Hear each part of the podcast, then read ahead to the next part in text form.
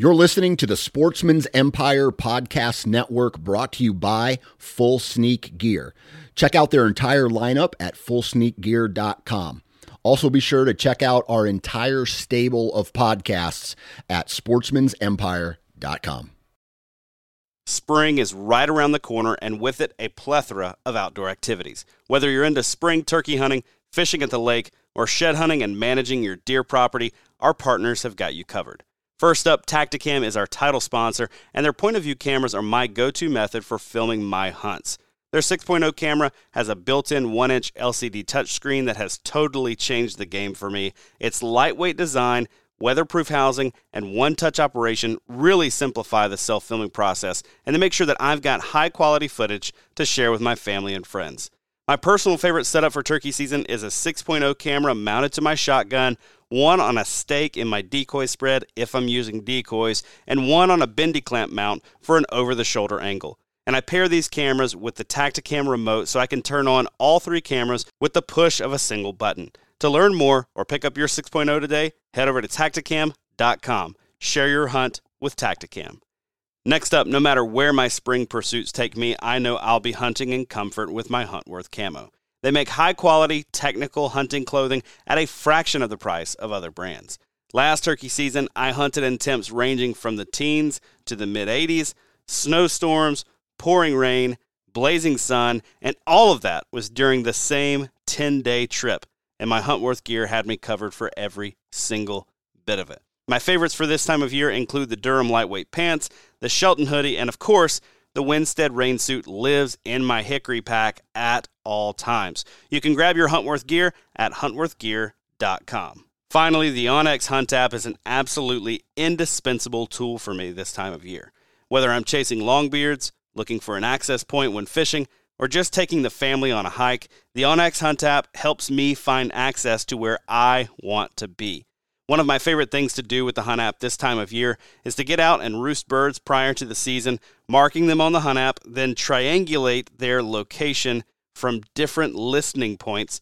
So I've got a really good idea of where those turkeys are roosting once the season rolls around. To learn more about all the awesome features of the onX Hunt app, head over to their website, onxmaps.com. Now let's get into this week's show.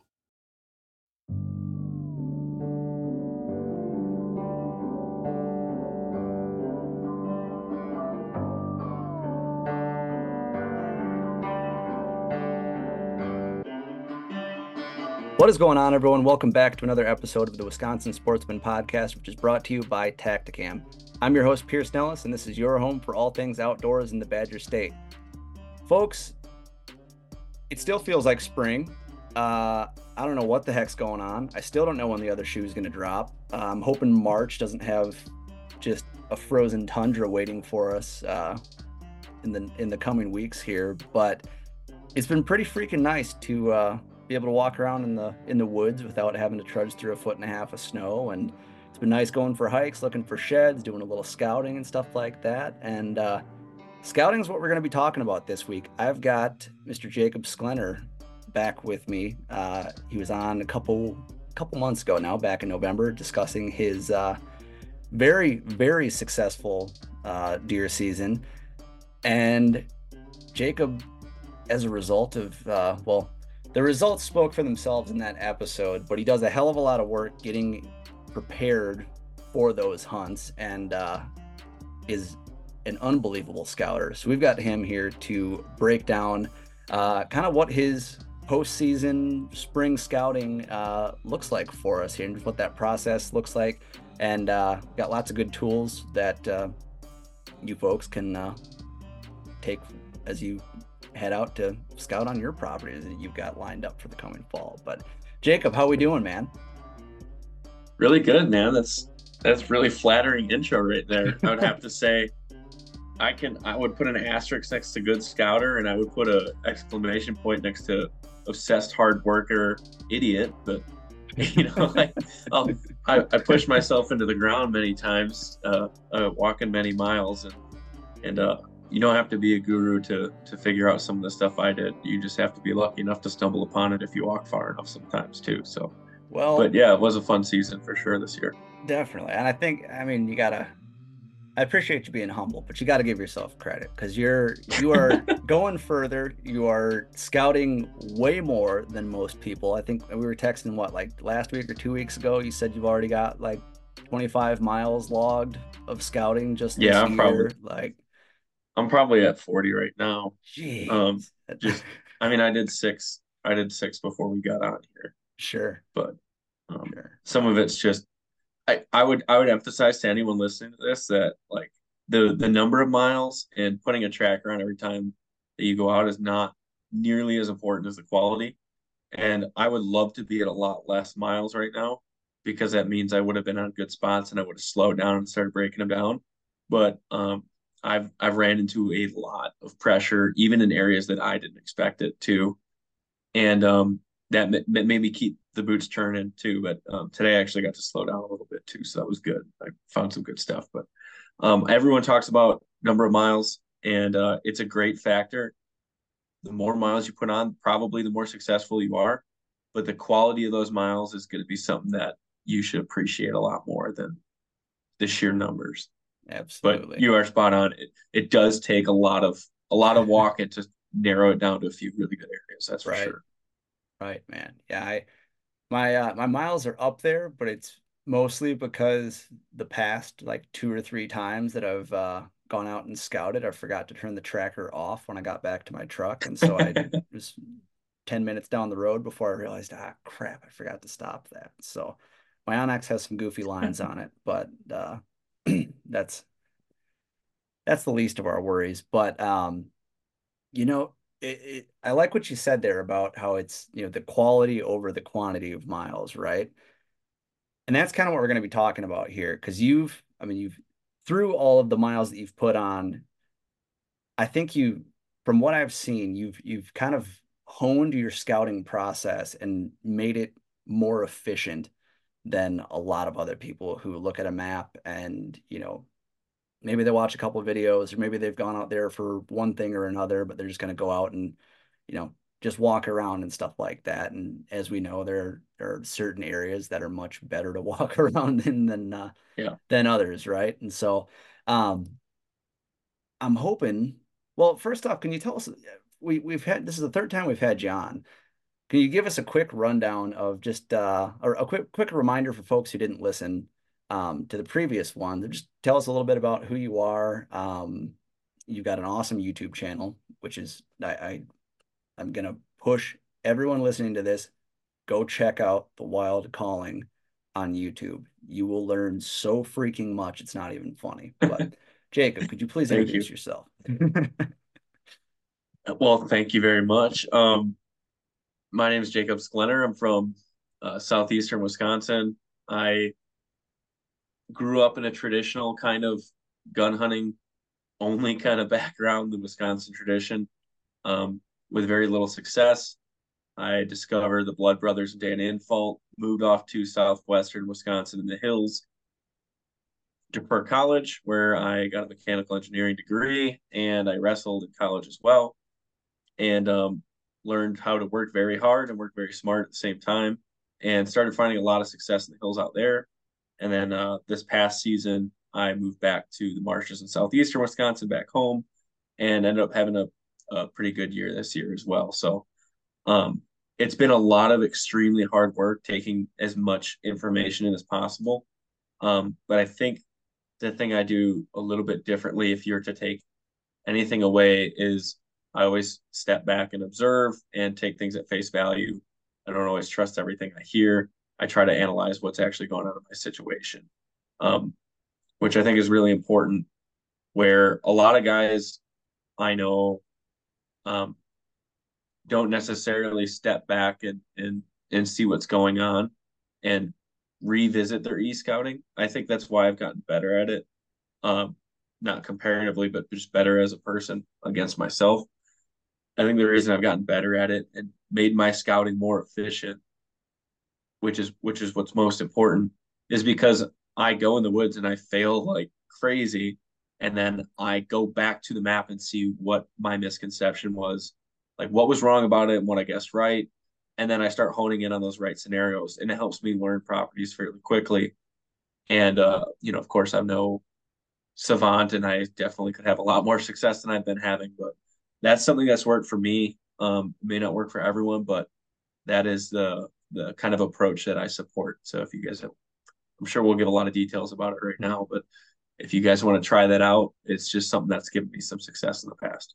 Absolutely. I've got two spin-off questions here before we start diving in. The first one here, do you notice a lot of change over like from year to year as you revisit spots and you kind of go back to double check your work almost? Yeah, I do. Um, and a lot of the double checking happens in in season will happen on the map, and I won't necessarily bust the area out. But then in the postseason, I will see if things have changed. And and I, it's funny you mentioned that because I was just thinking about that the other day. And you have a lot of guys that preach that um, rotating food sources will completely change the patterns, and bucks will completely vacate beds for an entire year straight. If say there were acorns last year, there's not as many this year, something like that. And so I don't see a complete vacancy of those areas. I think there's still a time and a place for them, um, but I don't see as many bends as guys would say that there are that are purely based on the food source that's rotating. And I think that's a bit of the product of how ubiquitous food is around here, how much there's food everywhere and there's food for all sorts of different kinds of times of the year. And deer can eat pretty much anything, not right. to mention. Um, so I do see change from year to year, and I do see a lot of value going back in.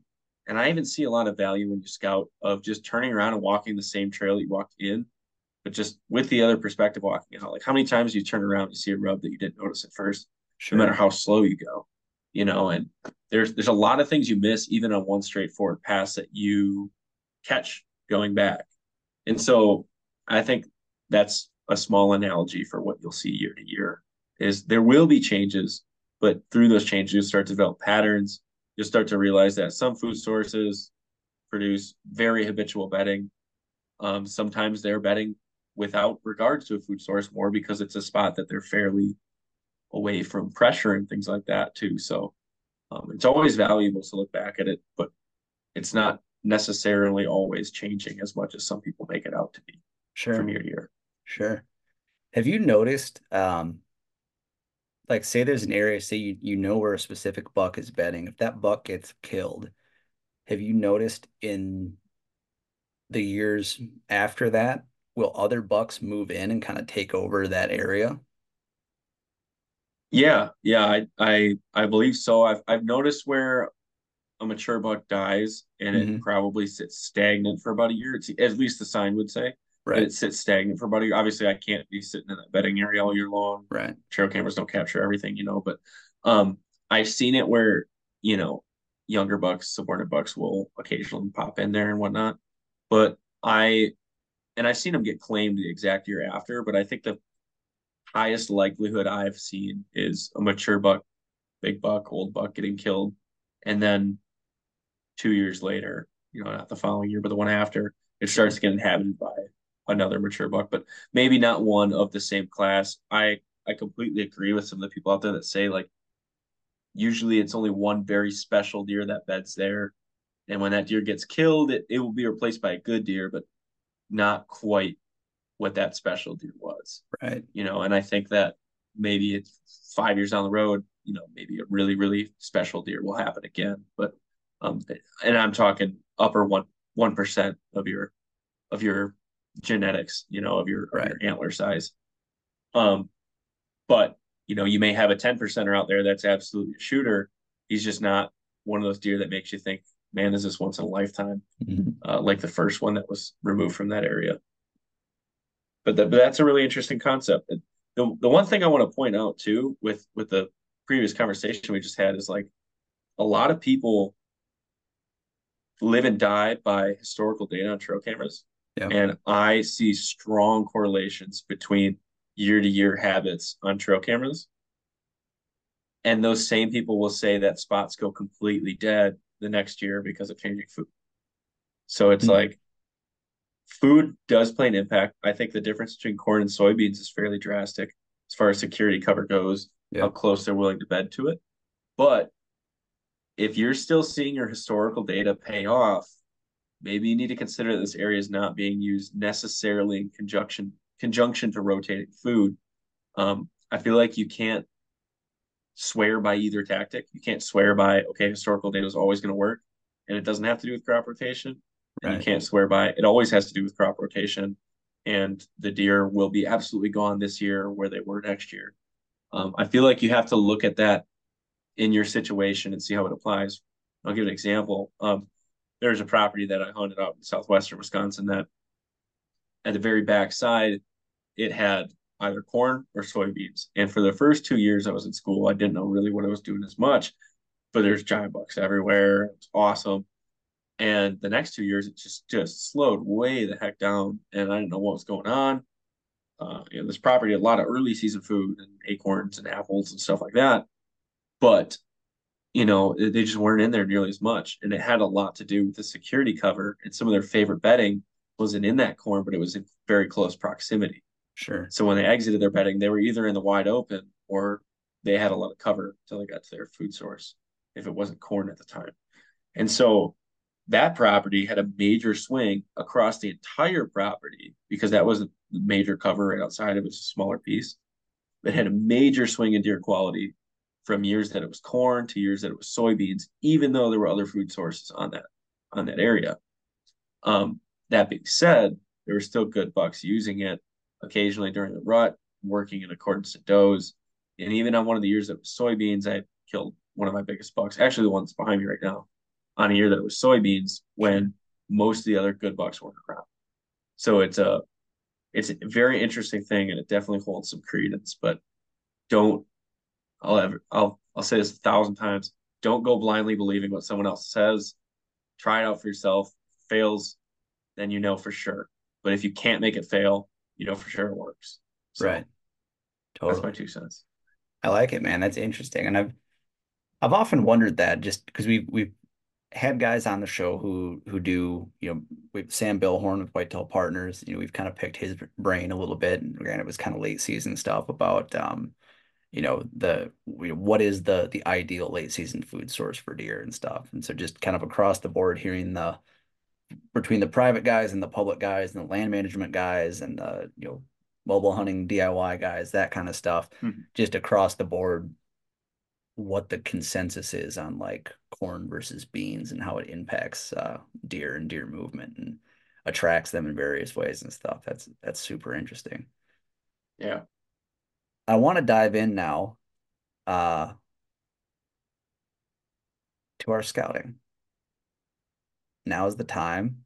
You know, we're we're I think we're a little bit late. Like, I don't know. I almost feel like people were half expecting a shed hunting episode by this point, but I'm gonna I'm gonna hold off on that as long as I can, just mostly because I suck at it. I'm having way more fun e scouting anyways, but yeah, I want well actually boots on the ground scouting. We've got you on here to discuss what your scouting process kind of looks like, right? And how maybe some of the folks listening can improve their scouting process through kind of hearing how you've honed yours and kind of cut some of the fat off of it, right? Made it a little bit more yeah. efficient as you're as you're approaching, uh, you know, whether it be a, new property or a, a property you've hunted for years. Starting off with your e-scouting process, and I kind of just want to want to brush over e-scouting um, a little bit, as much as we can at least, because a lot of folks yeah, are getting out yeah. in the woods and everything right now.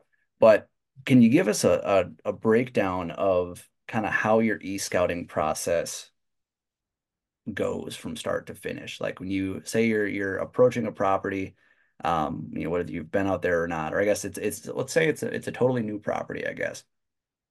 Mm-hmm. You're you're just going to be hunting it this upcoming fall for the first time, trying to get a game plan together, heading out into the you know this time of year, heading out into the you know late winter, early spring, see what the woods looks like what's your e-scouting looking like from the start? So, and I'll try to I'll try to benefit both both sides here mm-hmm. as far as hill country and marsh. So I'll try to like give a give a synopsis, but um, I have a I have a process that it basically I have a lot of steps to this process, and and you'll be able to see this in some of the stuff I put out. But um, it goes with selecting a property, and a of, there's a lot of sub steps to that. Well, how you select a property, but it's selecting a property, and then it's identifying likely areas of buck bedding, and there's a bunch of ways you do that. Then there's identifying pressure. There's a bunch of ways you do that, and um, there's identifying where you expect sign to pop up in relation to that buck bedding so that you can be most efficient with your boots on the ground scouting. And of course, there's a lot of ways you do that. And um, and it varies depending on if you're, you know, in state, out of state, if you're going to be able to touch your boots on this ground or not. Um, and then there's going and getting the boots on the ground and confirming it. And so to to kind of dive into that from the from the get go with step one is identifying that property. Um, the the process is almost the same for for hill country and marshes. You want to identify an area of the place that you're hunting that has the best deer that you can chase. That's that's the goal. There are parts of the county I hunt in right now that are much worse than other parts just 50 miles away. Um, and it's a nature of population and all sorts of stuff like that. So my first thing is I'd love to be a little bit further from cities if I could. I put waypoints on major cities. I make a radius as far as I think is reasonable. And then I start to try to knock down some of those properties as much as possible. I keep my eye on them, but I don't necessarily write them out. But I try to rule out ones that are likely getting a lot of pressure just just from the get go. If I'm to narrow down a whole state to a property, you know. So I'm picking area with good genetics, area that I know is good, getting a little bit further from cities, and then I'm trying to get intel from things like the DNR, um, a lot of their biologists about what they've seen from genetics, registration, things like that. Uh, sometimes I'll consult record books.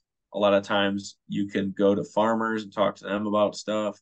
You can go to, you know, your just local barber shop, coffee shop, whatever. If you're in a small town like that, like that can be very, very valuable source of information. People love to talk about deer, dude. Like right. that's the thing I've realized too these last couple years is like people want to talk about that big buck they saw, even if it's alive. Like people just want to want to reference that stuff, and it's a really good source of information. But that's how I kind of narrow down the area, and then I like to look at properties in, in twofold. If I believe this is not a very very high pressured area, what I'll do. Sorry, I'm getting calls left and right. right Good. Um, what I'll do is um I'll try to pick bigger properties if I can because it allows me to chase deer around as much as possible.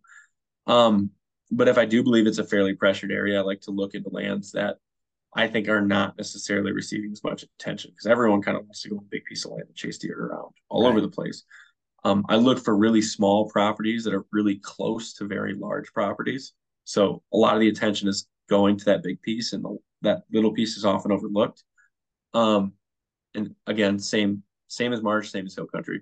Um, I like to look at properties that don't have now this one's Marsh particular are pretty monotonous and don't have a lot of trees, not many good tree stand setups. Sure. Um, I really, really, really like that. I like having properties with cattails in particular, phragmites that are really, really tall. Deer can survive the immense amount of gun pressure out here.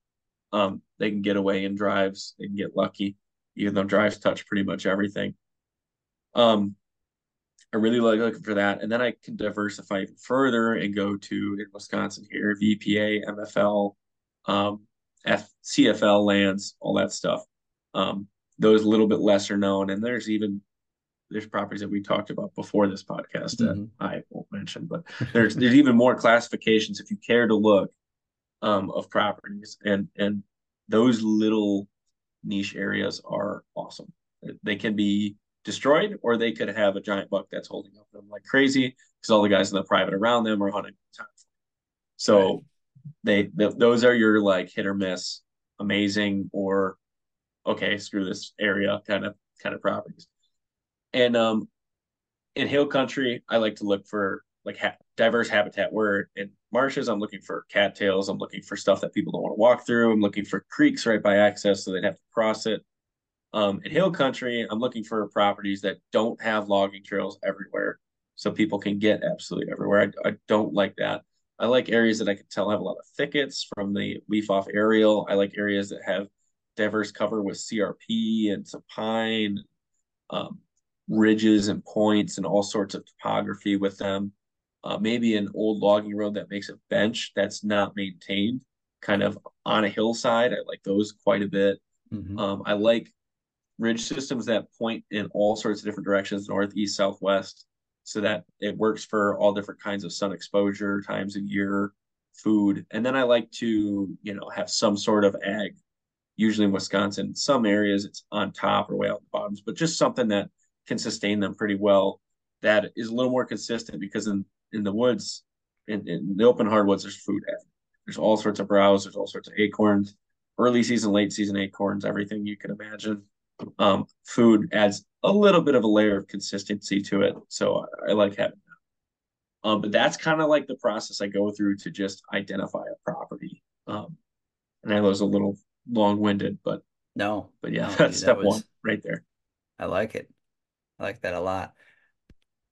How close of proximity do you like that food source, that ag field or whatever, to be to your public? Do you like public that butts up to it, or how far away? Like at least at what point will you like write off a property? So I, I like it when it's butted up to it because sure. I can shine in glass. I right. like that a lot. Um, and I'm not as good at doing that as Andy May or guys that like can look at a field a half mile away and know where bucks betting and mm-hmm. like on the public. So I, I like I, I, might be handicapping myself a little bit by not having that knowledge quite yet. But, um, I, I like having that immediate. Okay, what trail did he come out of? What trail is he going into? Kind of thing. But um, especially in marshes, deer are willing to travel miles to right to food. Like, you know, it's not as big of a push in marshes because I know they're going to hold up to those marshes when the pressure gets going because this is the area they won't get killed from. Um, but when it comes to hills, it's even easier for them to travel in marshes. Within a mile is absolutely close enough for a deer to be bedding a mile away and traveling each night. Sure. I mean, you think about it, it takes us, who's a lot more clumsy, like 20 minutes to walk a mile in the woods on in, in open hardwoods. Right. Like a deer has all night. They can't even feed all night long because they have to sit down and digest. If you had to walk a mile every day to guarantee that you live to see tomorrow, you'd do it right in a heartbeat. So you know, and I've seen deer be far more far more nomadic than that every single day in far more difficult terrain. So my my comfort range is anywhere from two miles, but it's not a deal breaker if ag's not there necessarily sure. in hill country because they already have so much food, but it does help me narrow things down. It's a little more consistent of a food source where you know like fresh cut corn in the late seasons mm-hmm. is gonna get deer moving toward it. Um, it just helps me narrow down when the bedding's being used. Gotcha. Gotcha. That's interesting. Yeah, I wasn't sure. I mean, part of it too, like in Southwest Wisconsin, where I do most of my hunting. I mean, it's excuse me, it's tough to to go too far without running into some sort of an ag field or some sort of food. Right. So usually they they don't uh, they don't have to do too much there. Do you ever? I mean, obviously, you got to figure out, you know, if if that's a food source that they're using it's a ridiculous question. Never mind. Um, um, another question that I had in your discussions and like questions, uh, or just knocking on farmers' doors and stuff, asking them about you know where they've seen deer and you know if they've seen good deer and stuff. I'm just curious because it it made me think about um, I mean, just the southwest corner of the state. We we did an episode with Paul Lanier a couple weeks ago talking about just doe management or deer management as a whole um, in Wisconsin and just the the age of the small farmer getting older and older mm-hmm. and older. Nobody's really filling those spots. I was curious if you'd ever had any uh, experience with yeah. with farmers inviting you on as you've been asking them around. Yeah, yeah I've I've had it before. Um, I've I've always turned it down. Sure. Um, uh, I'll accept it for like turkey hunting. Um, but I was like super cut my teeth, and I really wanted to get my first like mature buck on public land. Mm-hmm. After that happened, I I just love public land. Anyways, I kind of like the right. freedom of it, honestly. Totally. Like being able to go wherever. I mostly like the challenge of it. Um, knowing that any other guy could be doing what I'm doing. Um, I really, really enjoy that. Um, where a lot of people like say, "Oh, it's so hard, it's so pressured." I'm like, "Hell yeah, it is!" Like that's awesome. Like, like you get to you get to beat out even more people now. Like that. Right. I don't know. I like that. I like right. being the guy, and it it certainly is like demeaning at times, and can get you down on yourself when you're constantly running into people and setups. But like, it just motivates me even more. You know, like the more obstacles you can put on, the more it seems like you know within reason, but the more obstacles you put on, the more it seems like that triumph is rewarding in the end. So um, there's a few properties that I have turned down permission on. Um, I think some people may say that's naive. I may agree agree with those people a little bit, um, but it's just you know it's a decision I made, decision I might might make again. But um, right. you certainly can get permission just doing that. Um, and I would advise if you're trying to get permission, everyone has a lot of work to do on a farm. Like go in there, be willing to just shoot the shoot the breeze with them, offer to do some work, make friends with them because they're great people. They know everyone in the freaking area. Uh, everyone helps each other out up there, and just build a reputation for yourself as a good person and be willing to do the work just because you want to help out a farmer, and maybe totally. you'll get rewarded for it. But they know when you come to them just looking to get a reward out of it. You know, right. like just go there, be a good person, enjoy the work, enjoy the gab, listen to someone who's lived in the area their whole life and has seen way more than you probably ever see in your life. Mm-hmm. Like it's a it's an awesome thing to have a conversation with those guys. So go there and enjoy that, and you might find your way into permission where there's some giant bucks. But oh, totally. I wouldn't go there with the intention of it.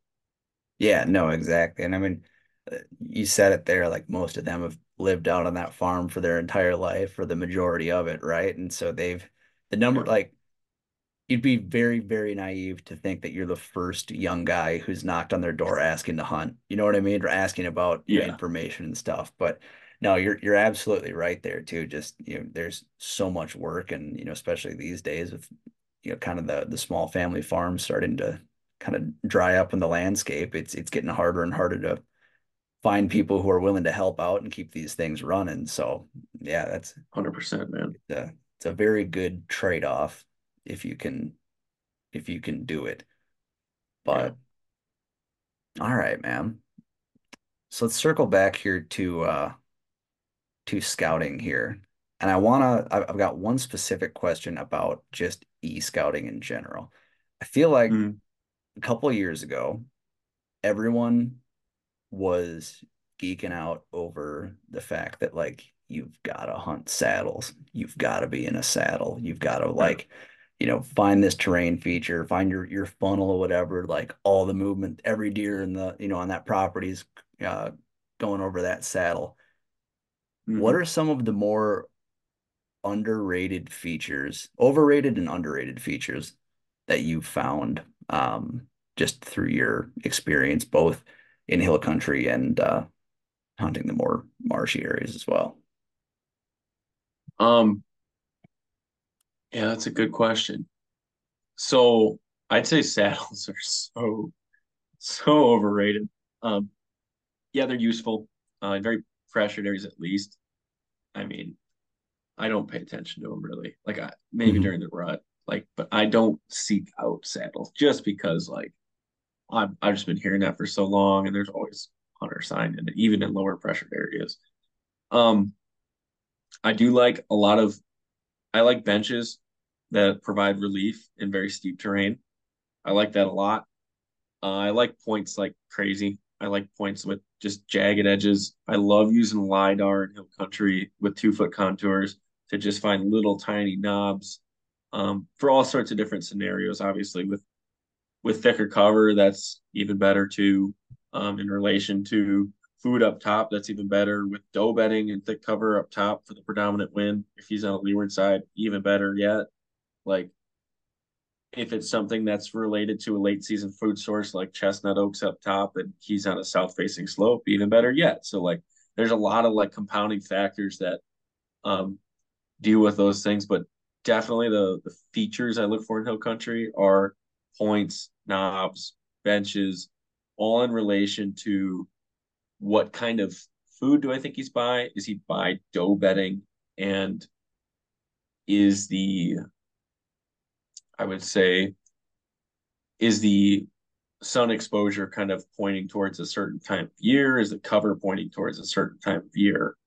And can I relate it to those other things? So like, you know, if he's in an area where there's a lot of red oaks and that's coming into phase around mid to late October, specifically the later part of October in many areas of Wisconsin. And then he's on a west facing slope. He's got an east wind coming over, just very arbitrarily an east wind.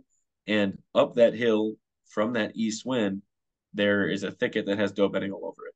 Then, okay, the food source, his cover, intelligence of his bedding, being downwind of doe is the predominant wind, everything is pointing me towards like a pre-rut sit.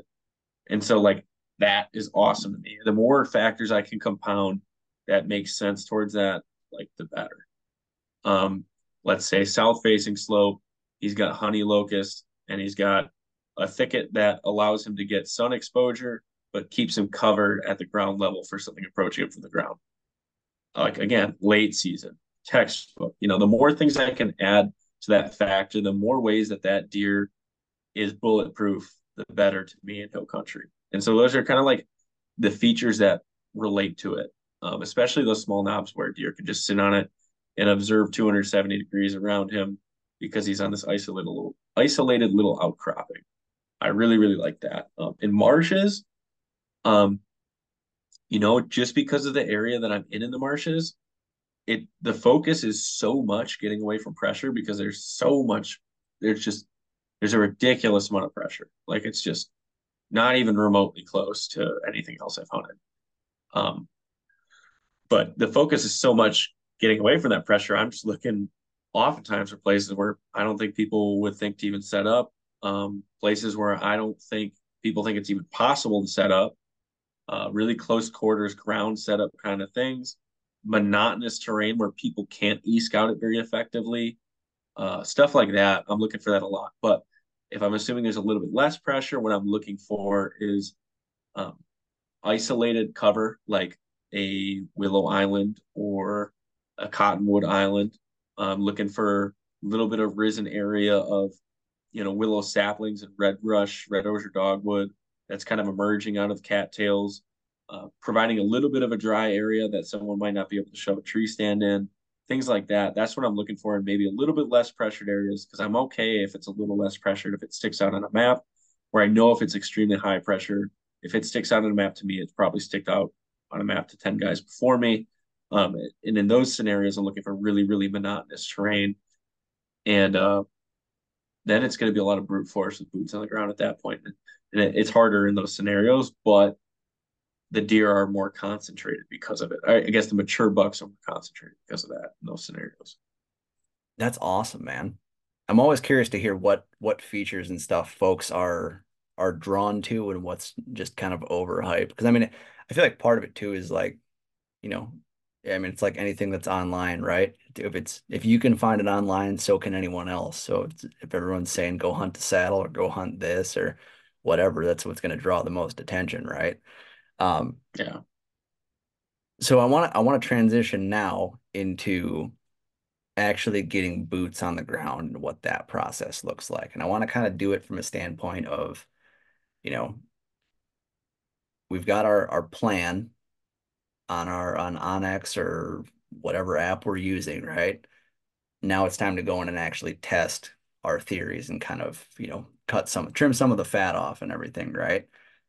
What's yeah. your number one priority as you start going in uh, on, on a property? So my number one thing is to find where the bucks are bedded. Sure. Like a lot of my setups and a lot of my strategy is circulated around that. I consider all the other factors too, like where they're going, all that stuff. But the number one thing is where is it bedded and what class of buck is there. Um, so that um that encapsulates a lot. Like there's a lot of a learning and stuff that that happens with that. Um, and it depends if I'm in the situation I'm now where I have a good feel for where the bucks are bedded on these properties that I'm scouting or in this terrain that I'm scouting. It's in marshes, easier for me to assume where the bedding is. And Sure. now I can look more for sign because I know, all right, I found sign on X dry island or transition to mainland. I know that the bedding that's out there that this trail is leading to through the marsh is being occupied by a mature buck. And I know this is his closest point of contact to real dry land. I may not be able to target him in between, or I may be able to target him in between, but sometimes it might be more efficient for me instead of walking an extra 200 yards between points and cattails where there's marsh where there's water up to my waist it might be more efficient for me to walk that transition and find the sign to understand what's using the bedding because i have a feel for if there's sign here then i know the buck is bedding there kind of thing. Now in hill country it's not always that straightforward but i put a little bit of strategy like that where there's poplar groves or cedars um, aspens little things like things that they really like to rub really that that pop up sporadically in hill country. If I have a bunch of points that are 300 yards long and I know that the bedding is going to be at the end of it primarily for the most mature buck, I'm going to check those areas that I think there's most likely to be sign on the way down there. So if I have six I need to scout today and I only got time for two, I'm probably going to pick the one with the best buck sign at the beginning of it in those areas I've identified as good cover, like poplars, cedars, things like that. Sure. So um, the most important th- thing for me is where he's bedded, but the way that you find where he's bedded and what deer is there can differ based on your understanding of the property and what the deer are doing there. Okay. Gotcha. How so specifically? Yeah, it's it's really just like do you so for instance in the marshes, like I know that in some of the marshes around here, the number one bedding option for bucks is small patches of isolated willows that someone can't Mhm. put a tree stand in. Um, and and this isn't a willow tree. This is like willow brush. So small patches of isolated willows, dogwood. Now there is so many of those in the cattails that if I were to walk in the cattails, it'd take me five times as long to touch each one of those bedding areas. And it's such a small localized area because it belongs to one buck, and it's it's super hit or miss. So it takes a long time takes a lot of walking through area that I'm not gaining any, any information on because it's just monotonous cattails. And um, it's it's just very difficult. You know, it's difficult Sure. and not as rewarding. Where, you know, and if I find out that he is bedded there and a good buck is there, I might have to go back to the land anyways to figure out if there's good sign there because sometimes the bucks aren't rubbing in their beds. You know, granted, if it's willows or dogwood, you know, they generally are just a little bit at least but that stuff's easy to bend over. It's hard to get a feel for the real maturity of a buck that's bedding there unless you just base it off its intelligence. Um, and it also doesn't tell me where it can set up because I'm not going to be setting up in bedding. So it'll give me a feel when I'm sitting in there for what he can see. But generally in cattails, like can't see anything. You know, he's in this little patch of willows. Right. So it makes more sense for me to walk along a transition. I make more use of my time to walk along a transition and know that if I'm seeing grubs popping up on these trails that are jutting out of the cattails, there's only such amount of cover that he can actually be in out there. And that specific bed that he's in sometimes is far enough away that it doesn't really matter um, which bed of the four available patches he's coming out of is, which specific, you know, three by three yard square of ground. Sometimes it doesn't matter as much because his options are so funneled down to one trail. And I only have one to two trees I can really choose on that trail. Sure. Um, it, it makes more sense for me to be establishing what buck is there first. Now, that changes a little bit. Say you get into overgrown um, buckthorn areas where it's a lot of not young buckthorn, so like not the green stuff where if you took a knife to it, it would bleed green, you know, and that stuff they'll rub on. But overgrown old buckthorn that's really high, you can't really get a tree stand in it. It's all dry, crackly wood. It's not giving off a lot of that norepinephrine when you slit it. Um, that's a hormone. It's a distress hormone in plants when they're trying to heal. It's the fresh cut gra- grass smell. And that is kind of what bucks smell extremely well and can associate, really press their scent into, which is why they like to rub live trees, and pines, and things that hold their scent for a long time.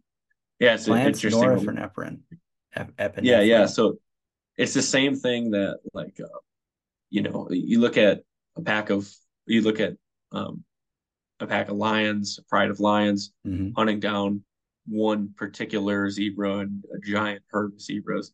Yeah. It's not that they see the one that's injured; it's that the one that's injured is giving off norepinephrine, which is a distress hormone. Yeah. It's what you give off when you're healing or in distress.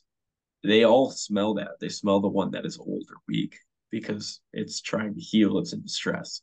So it's not like they can visually kidding. see in this giant pack, giant herd of zebras. Right. It's that they actually smell the individual that's like that. So, like, you know, when you cut branches, deer smell that cut branch. It's because that branch is freaking six feet high. And what else cuts a branch clean off besides a human Right. that's six plus feet high, you know? Or that's why they smell your ground scent because you're snapping over little branches. You're snapping over little pieces, blades of grass and microorganisms and things like that. And they know that a giant foot sized shape of disturbance doesn't really occur anywhere else besides Bigfoot, maybe. you know, and they don't want to be No around a bear or. Bigfoot either. So um, Right. that's a that's a good way for them to detect you. So the way that relates in rubs is they love rubbing pine trees, you know, things that they're when they penetrate that bark, it Yeah. their scent lasts a long time. Right. Um, that that forehead gland can really imprint there too. That's why you see them working ground after some moisture has been into it. It's not necessarily because it washed away the scent. That it takes a lot of lot of water to do that. Um, it actually stirs up the scent, makes it easier for them to smell. It's like refreshing Okay. essentially. So when they drop scent in that time, they get a larger survey of what's been checking in there. It's basically revived some of the dried out scents that were in that scrape. So the way that works in a overgrown patch of dried out wood such as buckthorn is you're not going to see a lot of pups. There's been areas of monotonous buckthorn for miles that some of the biggest deer I've ever encountered lived in there, but you wouldn't know because there's not big deer sign. So areas like that, it changes up a little bit where that's going to take some real boot leather being burnt because Right. there's a lot of monotony. There's not an individual thing to necessarily pick off on the map. Um, you're going to have to look for the one foot of elevation that's a little bit drier in some cases if you're to develop any pattern to it. But you're really just going to have to cover as much of it as possible, and you'll start coming off, coming across those beds as you go, because it's really just going to be one root ball that's risen a little bit outside of that mud or water. Um, in those cases, you know, I can't prioritize sign or bedding. I'm just going to have to walk it. But that's what you need to do sometimes in these pressure situations because who really wants to just go walk a giant patch of something that's as god awful a walk through as buckthorn? Right. you know so it changes depending on your situation where you should prioritize your time but the components of the puzzle that you need to solve are consistent and first for me that's where he's bedded what buck is actually there what class of deer are you chasing which you can base off of sign intelligence of bedding things like that isolated views etc um, then once you identify what kind of classes buck is there is it a shooter or is he bedded then when is he bedded there? When are you going to target him? You know, they'll use him for three days out of the year sometimes, or sometimes they use that bed for one day out of the year. Could be blown up with sign, but it's only being used for a small portion in a lot of the cases. So when is he bedded there? You're going to use a lot of different things to determine that. You want to establish a travel direction after that. So which way is he exiting at the time of year that he's actually using this? So I know where is it? I know it's a mature buck. I know when he's bedded there. Now I want to know which way he's traveling. And then after I understand which way he's traveling, I want to know where can I set up to kill him? Where's the closest I can get where I can kill this deer? Because the further he gets away from that bed, the further he gets away from where he spends most of his daylight hours, the more chance it is for him to be somewhere other than where you're at. The closer you can be to that hub, the less room for error, or the more room for error you have in order to actually encounter him as he exited. And then after that, I look at my access. So I make sure I'm not while my setup might be close enough, I want to make sure that I'm not busting my way through or busting him out when I get there. And that's that's part of where's my closest setup is the access. And then I look at other hunter presence after that. So I've established there's a great buck here. He's traveling this direction at this time of year. This is the closest I can set up. All right, how are other hunters going to potentially screw this up? And this helped me with my timing too, because sometimes it's a blatantly obvious bedding area that I thought wasn't going to contain a good buck there's huge buck sign. It's in relation to oaks, and I know, all right, other hunters are going to start in on this mainland. Once that buck starts smelling these other hunters encroaching on him, he's probably going to bust off of this. I can't see a buck that's mature being this close to where a lot of people I know are setting up tree stands already, marking up trees and stuff. I'm going to target it, you know, more in this time of year. And then I think counter that pressure. So there's really like eight pieces of the puzzle to me. It's it's where he's bedded, which buck is bedded there, and what class is he? When is he bedded there? What direction is he traveling? Where do I set up to kill him? How do I access that setup? What are the other hunters doing in the area? How are they putting pressure on him? And how might he shift when he realizes that pressure? That's all the components I'm looking for. And there's a lot of different pieces. There's a lot of different kinds of sign and a lot of different things that you can key on when you're actually boots on the ground scouting to figure out or give you some clues at each of those portions. Absolutely. Man, I've got so many questions just spinning off for that right now. First off, I got to circle back to this whole scent thing. This whole this whole rain thing, this whole plants excreting norepinephrine. I thought that was only like a human or you know mammal or whatever sort of thing. I didn't realize that plants were actually excreting the same. Eh, it's a hormone, right? Yeah, yeah. I didn't realize that they even had the capacity to do that, let alone yeah. do it in a way that, I mean, I I mean, it makes sense, but I figured it was from the standpoint of like, oh, it smells like fresh cut wood, or it smells like like fresh like, cut grass. Yeah, I, I, don't know, fresh cut grass, whatever it is. Yeah, same thing. I yeah. right. I didn't expect deer to key in on the fact that it was the hormone in there that was tipping mm-hmm. them off rather than just like, oh, it smells like a you know a branch got snapped off or cut off or something like stepped here or anything like that. But the fact that imagine you know how many times I've done uh, this. This was the aha moment for me when. So there's a lot of places I've learned this. Um, not to, I will shout out this podcast until the end of time, no matter what affiliation I have or where I'm at. But episode 350 of the Southern Outdoorsman the Truth About Scent with Dr. Tom Brownlee. It's fantastic. The guy's a dog trainer and he answers pretty much everything you could possibly imagine about scent. Keep in mind, deer have 80 million more, around 80 million more olfactory sensory neurons than that's your your receptors, your scent receptors, than dogs do. And each of them is more conical. So the layers of it essentially. Each of them is better at dissecting and absorbing scent dogs. So not only they have 80 million more, they have far better ability per every single one of those receptors. They have glands and components of their brain that are entirely dedicated to dissecting scent. So we could go down a scent rabbit hole for sure. But right. there's an episode of the the Mobile Hunter podcast that I did on scent, and a lot of the knowledge I have on it is derived from that episode 350, the Southern Outdoorsman, which is gospel to me. Um, but yeah, it's a really interesting thing. But the, the the light bulb moment where I saw this get applied is I did a lot of landscaping in the town of Pewaukee where I'm from, and particularly for fairly rich people that own some acreage in their back. And so I did many times cut down sections of like basically pieces of isolated woods on their land, and I would take a wheeler, drag it back into the woods, and I would just leave the pile of wood there. Well, in the 10 minutes with a chainsaw that it would take me to get another pile back there, I had deer collecting where I was dropping off wood at the wheeler. And so they were eating the fresh cut branches that were super high when I brought them back. And now deer aren't going to do that wild because these deer are completely unpressured. This is right. No offense. This is seek one level stuff is, is going on here. like, and so these, these deer, I mean, seek one, Lee, don't hate me. I mean, you, you hunt more pressure deer than that. I understand. I'm just messing with you, but, but um, you know, these deer are literally picking apart fresh cut branches, and I was like, what the hell? How did they even know that I was collecting a pile of branches here? Like, I figured they just hear a wheeler and just want to get the heck out of there. Yeah, it's like a vehicle. They get hit mm-hmm. by cars all the time. You know, it's problem. But like, they're just collecting, eating these branches and, and eating the leaves in particular off of them. I'm just like, what is going on? And then I hear that episode and stuff, and I'm like, oh my gosh, like it all makes sense. Right. And I have pictures of like, like, you know, you'll cut an invasive like, um, like a buckthorn, and you know, I'll, I'll hinge cut it in front of a camera just to get it out of the way sometimes. And I've had mature bucks smelling it up to six months afterward, just literally smelling the exact place where that was split.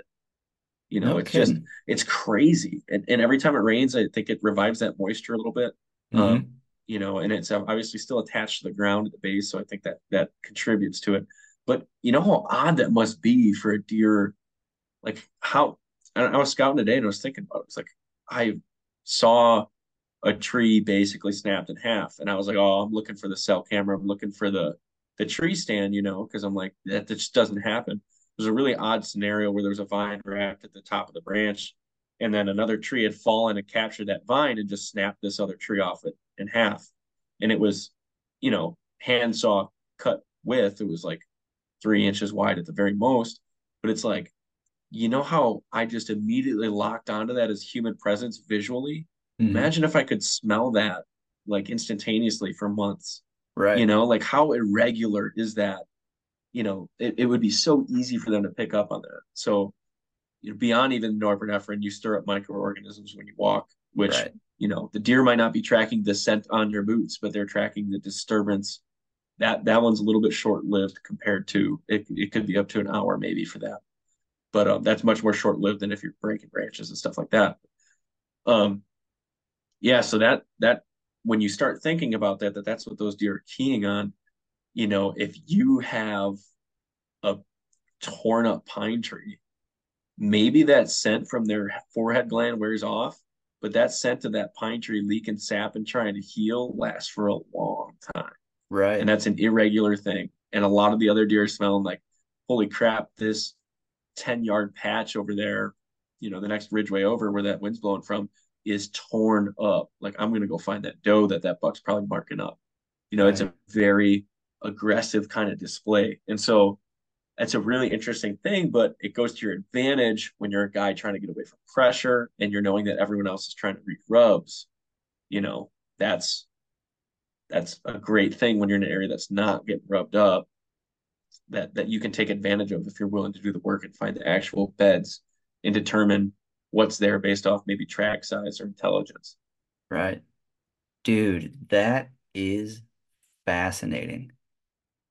I'm so glad you pumped that uh mobile hunter episode that you did because folks like you, you, say the title of it one more time what episode it was um, it just came out just, like we just yeah i know that's why it's so recent that i'm i'm blanking on the real title of it um so we did a total nerd session i'm thermals? Yep, I'm, I'm looking it up right now. Yeah. I should know because I literally came up with the title for it. One second, I'm gonna pull it up. Um, using a deer's sense of smell, thermals, and air currents to your advantage. Yes. So we cover we cover a lot of things, but basically, it's a deer is going to beat you by smell. We we go through how they smell, you know, breakdown of that, the advantages that they have over you and the majority of other animals. Um, we we go through that. We use we incorporate into thermal. So like what air currents are actually going to be carrying your scent, like whether it's thermal based or terrain based. So obviously deer can smell you they have this advantage. How are they going to be able to capitalize on those advantages? And then how do you use that to your advantage as a hunter? Because you know that this is the thing they're relying on to detect danger how can you give them a false sense of security and then capitalize on it? Right. And that's another thing that you look at in your scouting too, which is why I'm talking about leeward sides where they're getting a thermal tunnel or thermal rising or where they're using sun exposure to to get some kind of air current or get some kind of warmth. If you're giving them those comfortability factors and you're understanding how you can get your air current to flow in a different direction, whether that's using thermals or terrain, then you stand to be on a very comfortable deer and still have the advantage that that deer expects to be having on you. Right. Absolutely. Well, and the fact that you said that too about how they can, there's two things there that really jumped out to me. The fact that the deer will track you out. I mean, they'll beat you on scent, whether it be human scent or or what have you. Even if your your scent elimination is perfect, which is nearly Mm-hmm. impossible. It is impossible, You right? have to get rid of the oxygen in the environment. Right. Yeah. And the fact that you're still going to be stepping on microorganisms, still going to be breaking, you know, snapping twigs and snapping, you know, knocking yeah, down like even if you were on like dry that. concrete, for for instance, if you were on dry concrete, there. So Tom Brownlee is way smarter than I am, and he does a much better job at this than I do. But um, he explains in that podcast with the Southern Outdoorsman, and we tell this story in the Mobile Hunter podcast as well, that um, they were tracking a fugitive or whatever. They're tracking a person, and this person was running on a road, on a concrete, dry, well-paved road, and they had a 10 mile an hour wind. And that dog was tracking that person 10 yards downwind of that road. The guy was running on concrete and he's tracking the microorganisms stirred up downwind of it because that air current's pushing the scent to where the dog was tracking it. So the dog's tracking the guy in the ditch, but the guy didn't even run in. That's how crazy even a dog's sense of smell is, which is Holy far smokes. inferior to a deer's. So, you know, the dog, you can make arguments the dog's trained to do that. You can make arguments about scent reduction versus elimination. I don't Mhm. believe you'll ever completely eliminate your scent. Maybe you can reduce it a little bit. I'll I'll leave the jury out for that one. I don't want to shoot down anything. Um, but they certainly have the ability to smell you, whether they capitalize on it or not, whether that deer is going to spook to it or not, totally up in the air, you know. And I will also say, do whatever gives you confidence. If you want to get this product and you believe in it, um, you know, go for it. Just, just do it. Do what makes you happy. Do what makes you confident. You have the time and money to do it, and and it's a drop in the bucket. in Your passion, then you know, invest in yourself, invest in your passion. Go for it. I don't, I don't agree, and I won't do it for myself.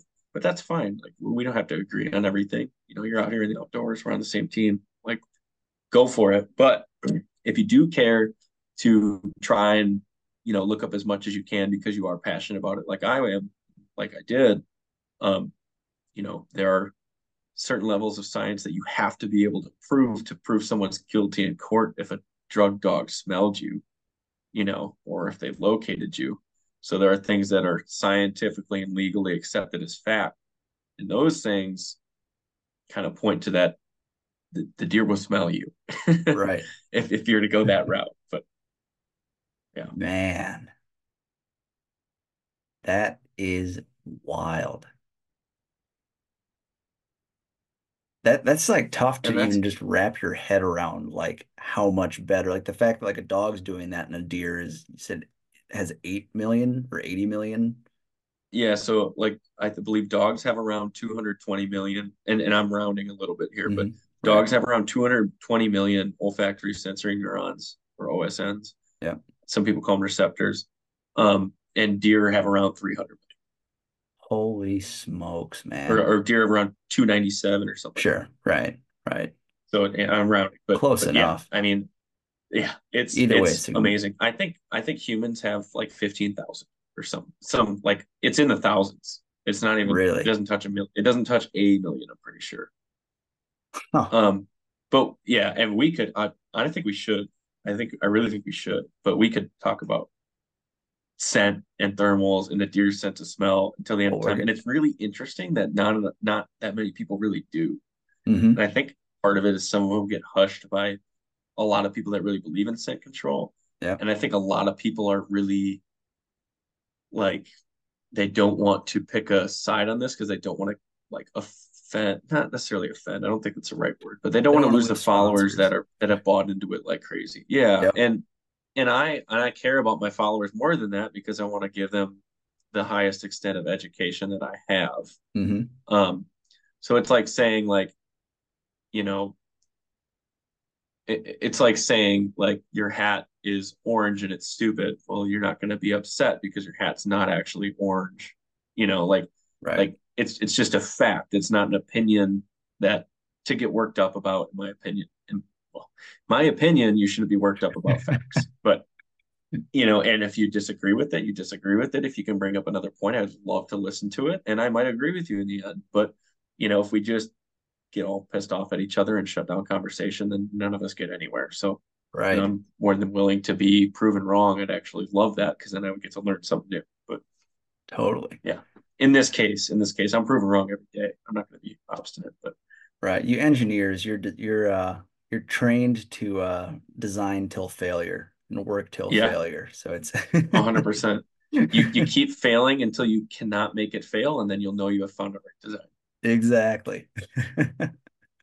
well, man, we are going to get to thermals and like how that plays into access and scent control and stuff like that. I do want to touch on that for sure.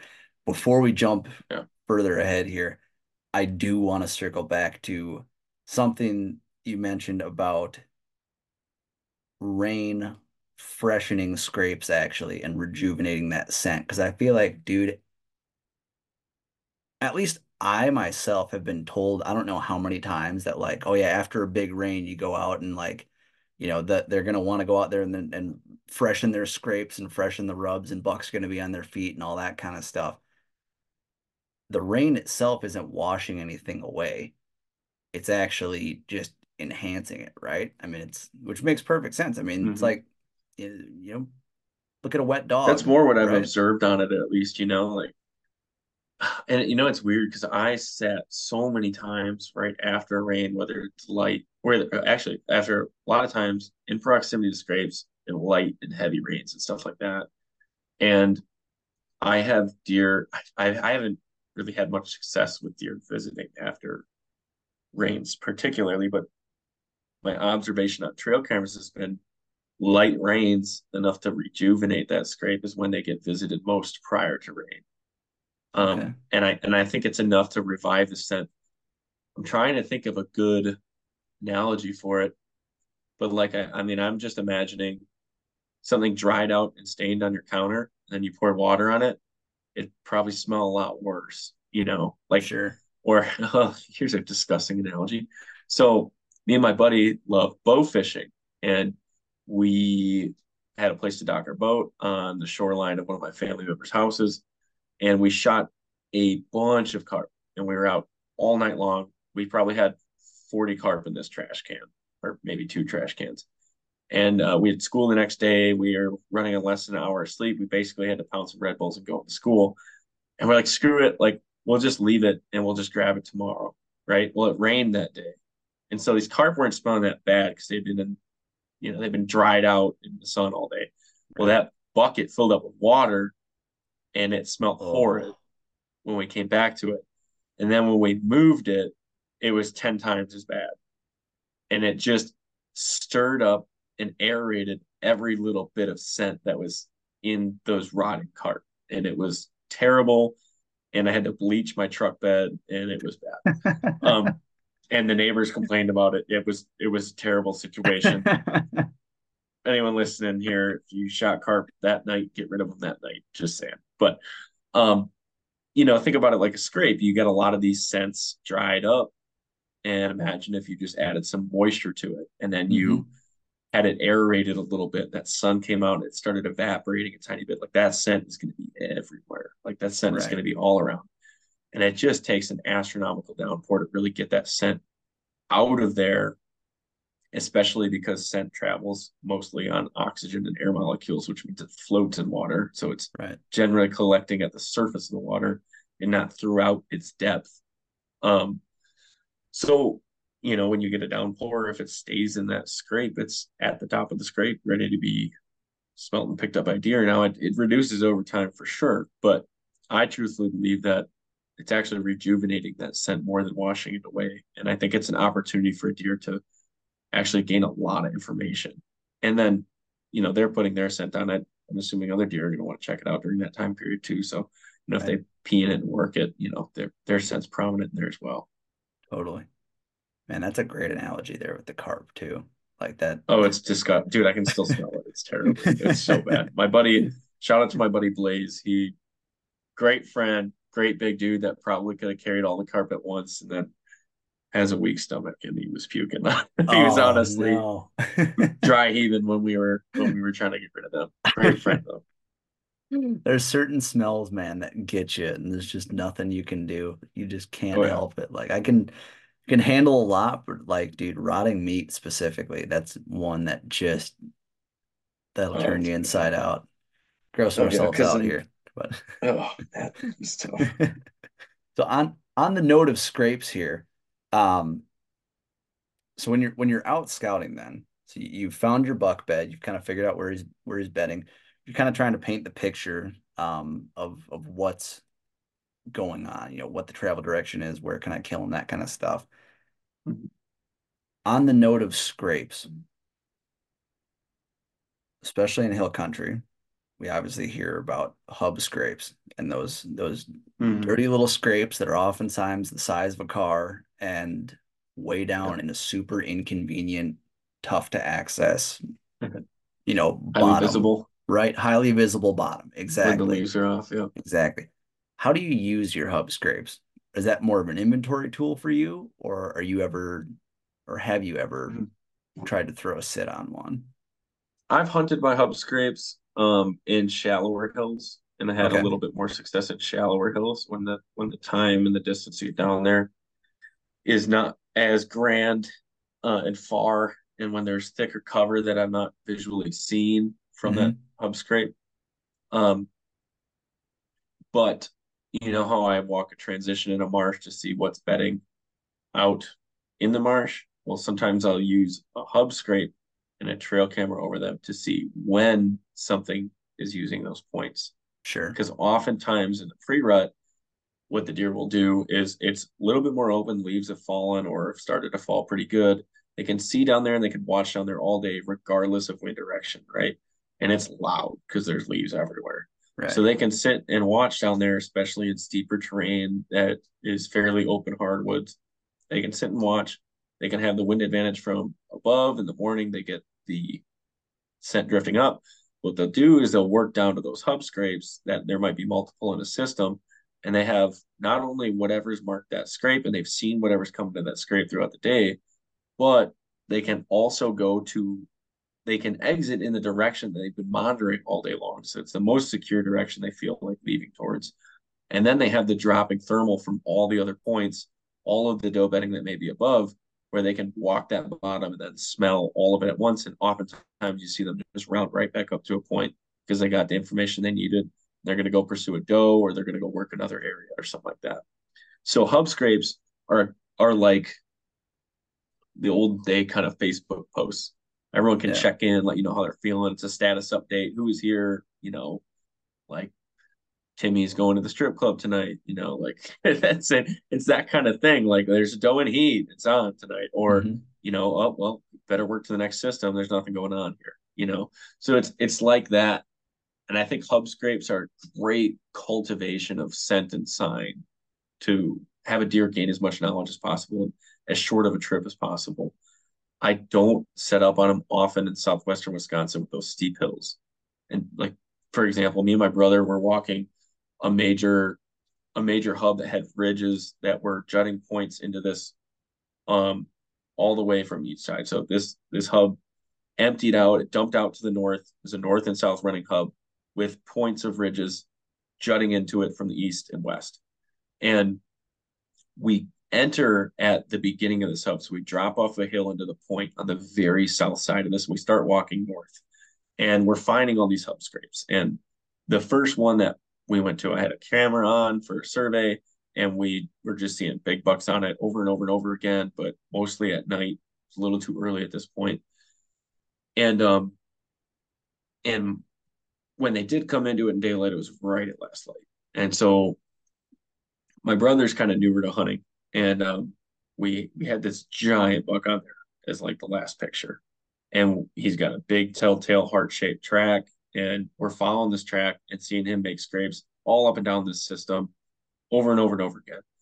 And my brother's like, "Why are we not setting up? Why are we not just getting in it? We know there's a giant buck here. We know he dropped into the system that night. Like, like why don't we just set up? He's gonna come back. Like, because the second we stop on one of these scrapes, he's gonna be watching us on it.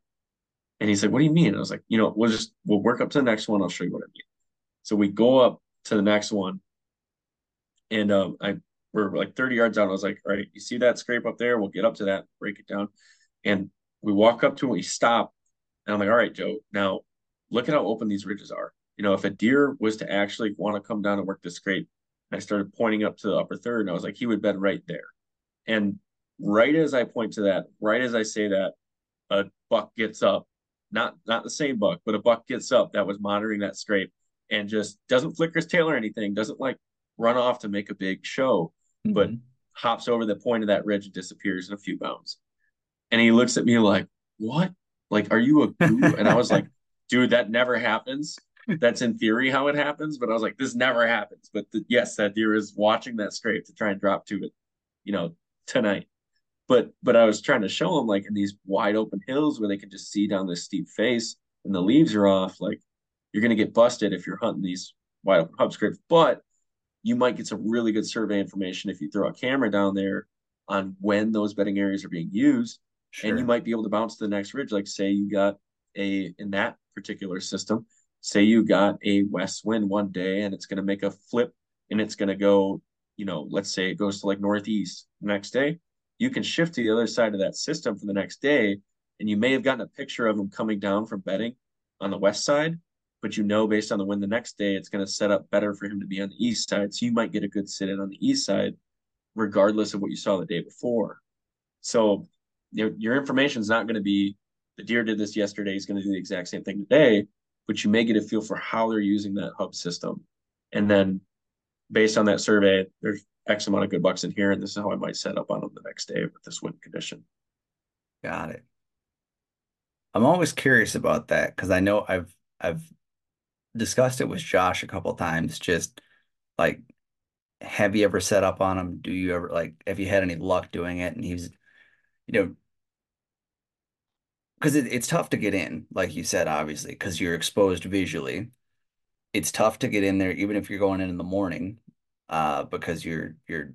I mean, the Bucks are ideally going to be checking that on their way up to bed, right? And then you know catching that downward thermal, or at least in yep. theory so getting in there without blowing them out is tough and so it usually comes down to just like yeah you either got to spook them or you got to just like give up one of those little fingers that that juts down to it yeah and it depends if they're if you know that the guys that bucks betting on a bench with a lot of thick cover on it because it's got a little bit extra sunlight because the angle it's sitting at you just got buckthorn in it you might be able to just pop right below him, really you know mm-hmm. you may want to drop down there but you may be relying on that rising thermal. And as long as your thermal air current's not going straight up to him, you might be able to get off of that same airstream as him and have him side hill down to you. It could definitely work like that. I would also say that not all hub scrapes are built the same, regardless of how that buck's bedding. I think that you're more likely to have success in, we'll call them secondary hubs. Um, okay. Jake Bush does a great job explaining this, and I saw how he hunts it in Ohio, and he's just a, he is fantastic at this. But and it just has a deep level of understanding of how the hills and deer work in them. But um, I would say secondary hubs, these smaller little, they call them, I think Jay calls them micro hubs rather than macro hubs. Like a macro hub would be that that big long system that I was just talking about. My brother and I were working from south to north. Yep. If we set up in that south to north drainage and that big wide open bottom, which is what we stopped in when we were looking at that scrape, that much, much less like less likely for a buck to be going down to that giant piece of the hub with a right. wide open bottom in daylight. But if we shoved ourselves into one of those small drainages between those points that are jutting off from the west or east sides, mm-hmm. that's more likely of an area. It's got a little bit more complex ridge, it's a little bit tighter quarters, less visibility for the deer, and it might be where they drop down to before they head into that major hub. So that is is much better for targeting bucks for actual kill sit on a hub scrape. But those scrapes are not always as prominent as the one giant one that's getting surveyed all the time at the bottom. Right. Of right. the macro hub, I should say. Well, and those micro ones too, I would I would imagine they're obviously lesser known by hunters as well, too, right? Yeah. Every it takes no little to no skill to walk a bottom and stumble across yeah. a giant, you know, torn up scrape where, you know, every branch on it's twisted and you know, right. Looks like somebody you can did, see it from a, a helicopter. You know? Right. Exactly. yeah. Exactly.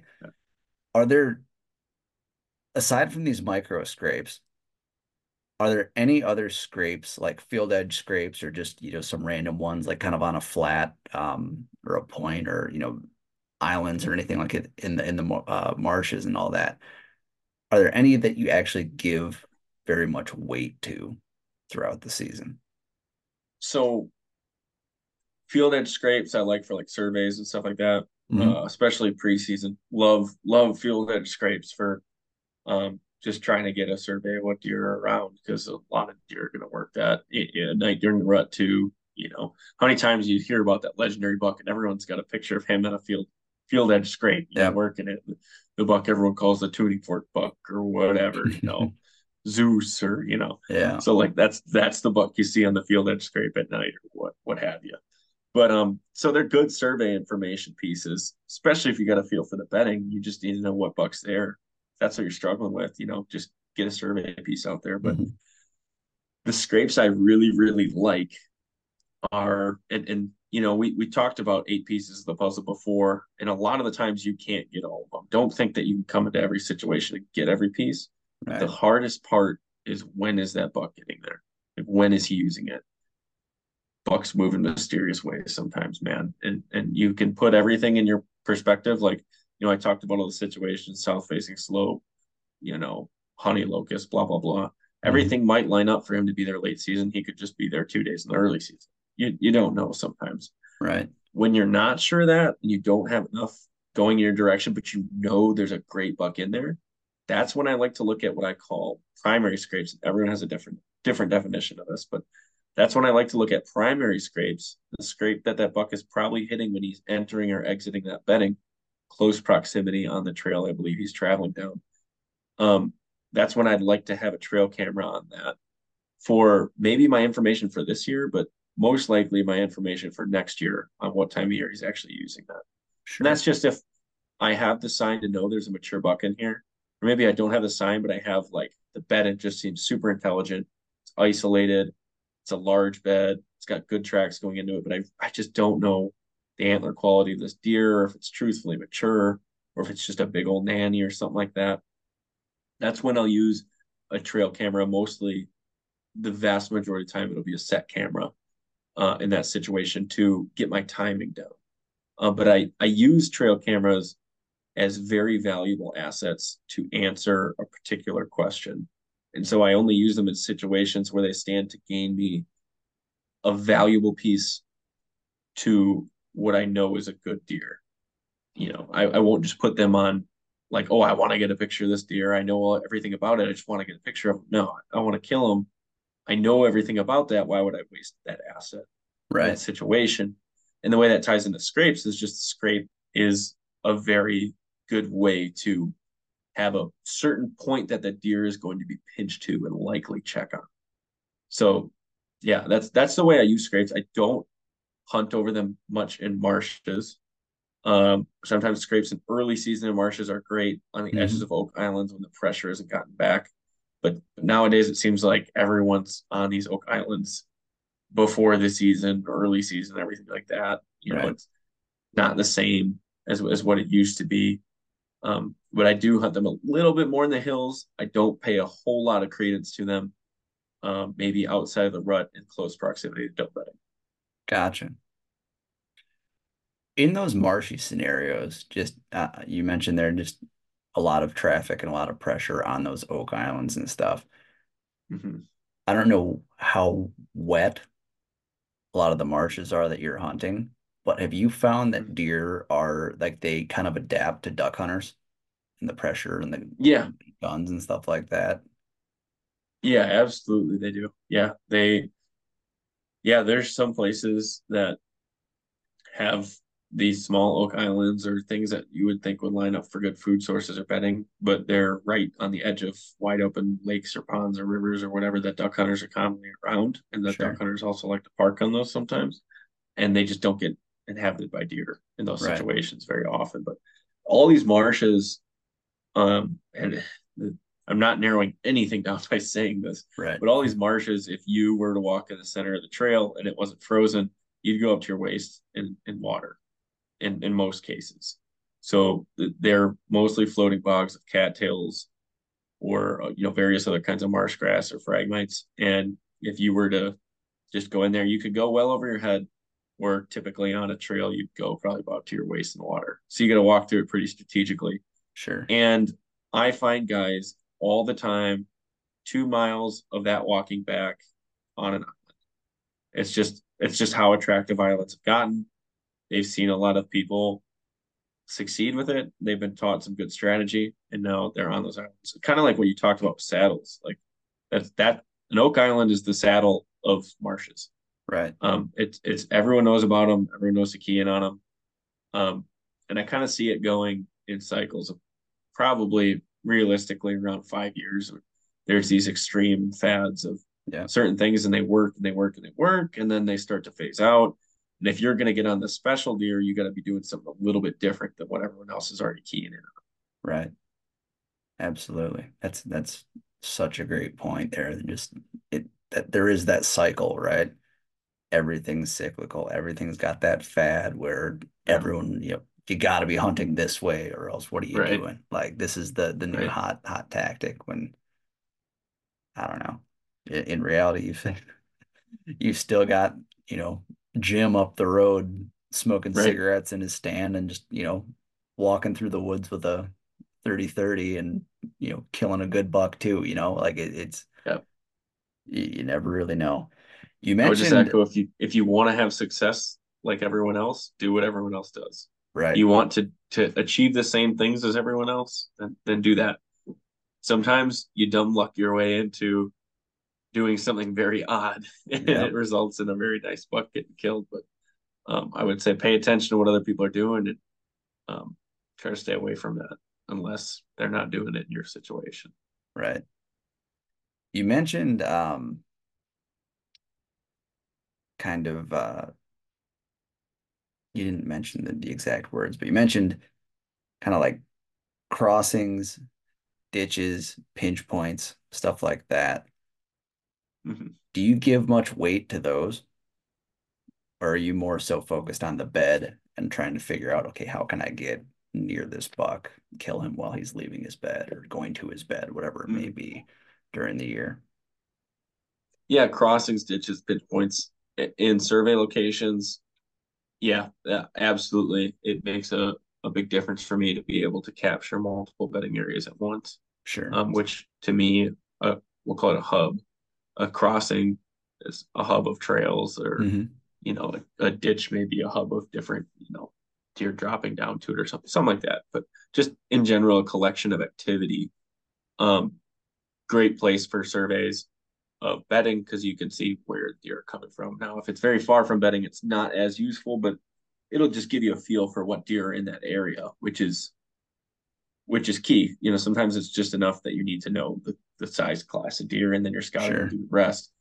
Um, but there are some situations where, you know, my setup will be on a major intersection of trails. And that's because maybe spaced five yards apart on a 180 circle, there's all sorts of different individual bushes that buck could be bedded in Mhm. that's all risen out of cattails.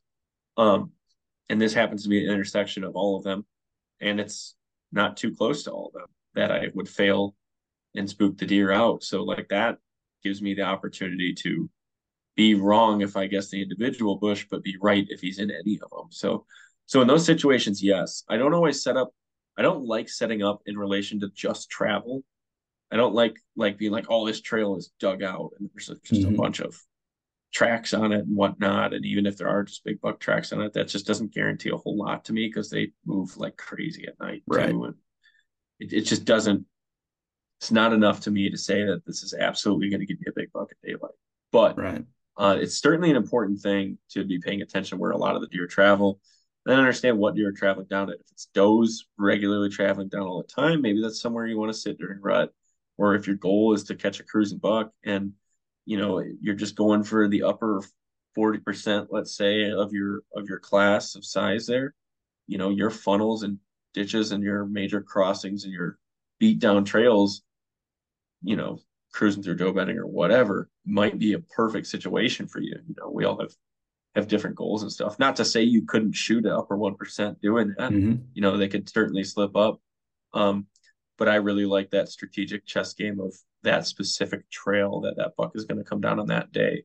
And generally, it just doesn't work out where I have as much options um, in those situations. It's usually not something that's super defined. Otherwise, that deer gets killed if Totally. that sign's super defined because people key on it. Right.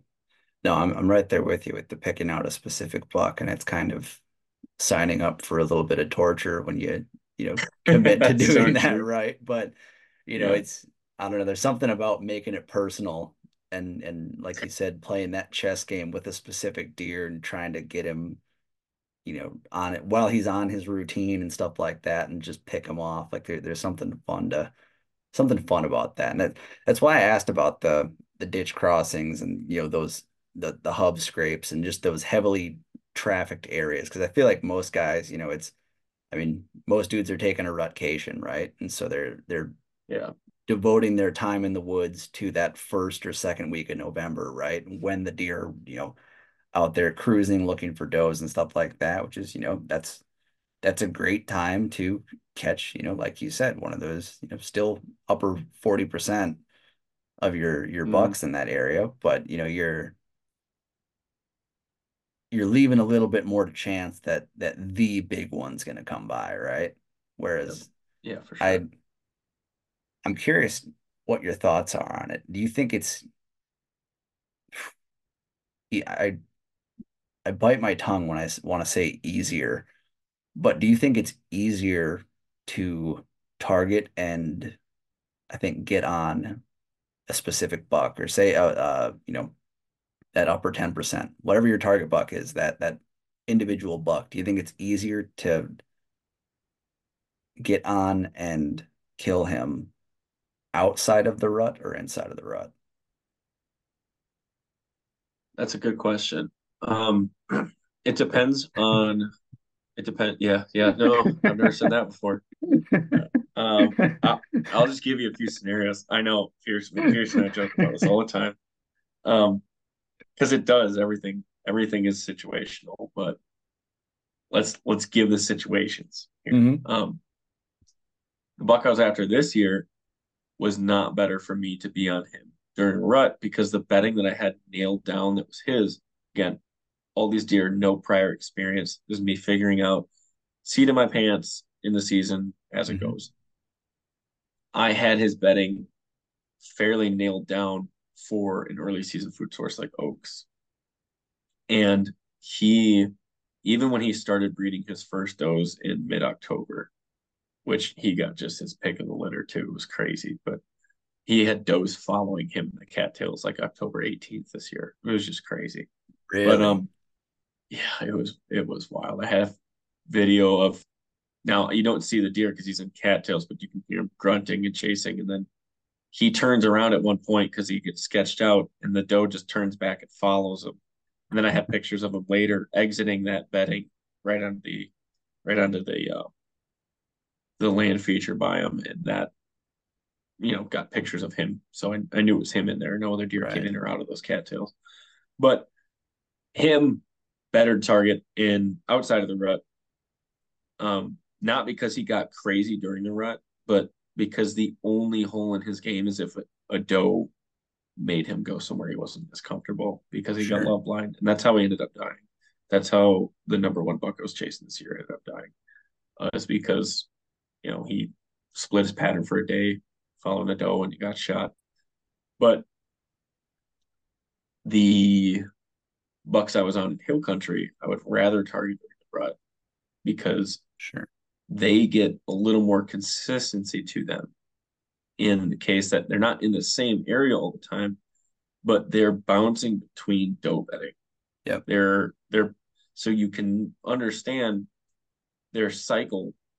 You could get on them the same buck a half mile to a mile apart from one day to the next, but you just had to understand how that deer was rotating between doe bedding in order to find his does. So in the early season, you know, there's a lot of cover everywhere. They're not necessarily traveling as far, and they've got so many options to bed where they've got these visual and thermal and all sorts of stuff advantages of these complex ridge systems that is much harder to narrow that down. They aren't quite leaving the sign that you can key in on as frequently, I'll say. They certainly are leaving down the sign, but they're not leaving down the sign as frequently, whether that be tracks or rubs or scrapes or whatever, for you to kill them in that earlier season. Now when their testosterone's getting pumped up, they're generally telling you where they've been. Um, especially when it's in relation to does. There's a phenomenon that I kind of picked up on that um, has worked for me that I don't know if it's worked for many other people. I've talked to some people and they've agreed as well, but um, it's I don't know what to call it, so I've just been calling it bird dogging because we had a yeah. drill in football as an lineman where you would step your route. So coach would say one, two, three, and each time he said one, two, three, you'd be doing one step of your route, then two step of your route, three step of your route, until it became just a subconscious habit. Right. So you would walk that pattern until you'd be running that play, and you're like, all right, every single step is in place, subconscious. You know, I'm now it's time to run the route, run the play. You know, and so what I saw when I'm getting on these new properties in hill countries, what I really wanted was to get fawn drop dates and date it back 200 days to when that doe was bred. And so I got a lot of fawns that were glistening and clearly dropped recently or clearly just a week old. And I started seeing in the latter part of the summer bucks actually bedding on those. Usually it's higher up in the tops, those doe bedding areas because there's a lot of thick cover there, but they're just sitting in what was doe bedding. So I thought it was really, really interesting mm. that the Bucks were, you know, sitting in that doe bedding for a day and then working off, and they were making these big movements. I would get him in one bedding area, and then the next day I'd get the same buck in another bedding area, half mile to a mile away. And I'm like, geez, he's making huge moves, and it's August, you know. Right. Um, but I would get him doing that, and he's actually bedding where I've get where I'm getting does bedding. So I thought it was really interesting. And then I noticed during the rut, in almost the exact same order, I got the Bucks shifting from those same beds, not bedding in them, but checking them. Yeah. Day to day to day. And so my my theory has been that what they're doing in the summer there is they're checking what does are left around, what does have survived the year, and they're checking what fawns they have dropped as well. And then keeping that in their bank and then just running that route, just going into their blind, what is my nose telling me mode. But they've essentially had a practice run at that route. They know where the does that have survived are still at because they're staying generally in the same area throughout the year. Right. As far as bedding goes. And they're just rotating between bedding area to bedding area to bedding area. And they usually use it for they don't bed in that doe bedding, but they bed on the fringes of it. And they're usually in that area for about three days. So when I know that does are popping in heat, it's much easier for me to be in that three day hot zone that I know my buck is going to show up on. And that first doe that's coming in heat um, than it is necessarily for me to get on them in other parts of the season. So, like on new properties, I had bucks grunting and chasing. I have a video on my channel called uh, Mid October Madness. March 18th, bucks grunting and chasing those. Um, and I had bucks nearly running me over at night on the 19th and 20th in completely different areas of that property because I knew when those fawns dropped. And so it, it was just really interesting to see the bucks do that. And I had one area that the the cycle didn't get completed by this particular buck I was after. I was like, damn, like, you know, I thought this was bulletproof. I thought it was fine. And then I went to go pick up my camera on December 14th, and that buck was actually all over that cell cam right as I was approaching it, fighting another buck over a doe fawn that came into heat. So she was just old enough to go into heat that year, like she was an early bo- early born. Yeah. And his mother got bred during the season or, or kicked out and she got picked up in the secondary rut. So no, like way. the area that I thought he missed, like I, I, don't know if the mom got kicked out or what, but the area that I thought he missed, he came back in the secondary rut and was fighting over that fawn, and I actually jumped him as I went to like pick up that camera. It was crazy, Dang. but you know, I don't know if that works everywhere. I don't know if it's a mm-hmm. property in particular or something like that, but uh, it was a really interesting thing that I picked up on, and it and it was just um, it made sense to me because I've always had good success in that late October pre-rut stage where they're seeking does. Yeah. Uh, because I have such a good feel for where those does are bedding when they're getting bred. Right. No, I I like that that bird dog theory a lot, and you I I think I've talked with you about that off air before yeah, well. I think we had and, like a short. I think we had a short moment on it on a podcast, and then we just geeked out off air for a little bit. Right. about that too. Yeah.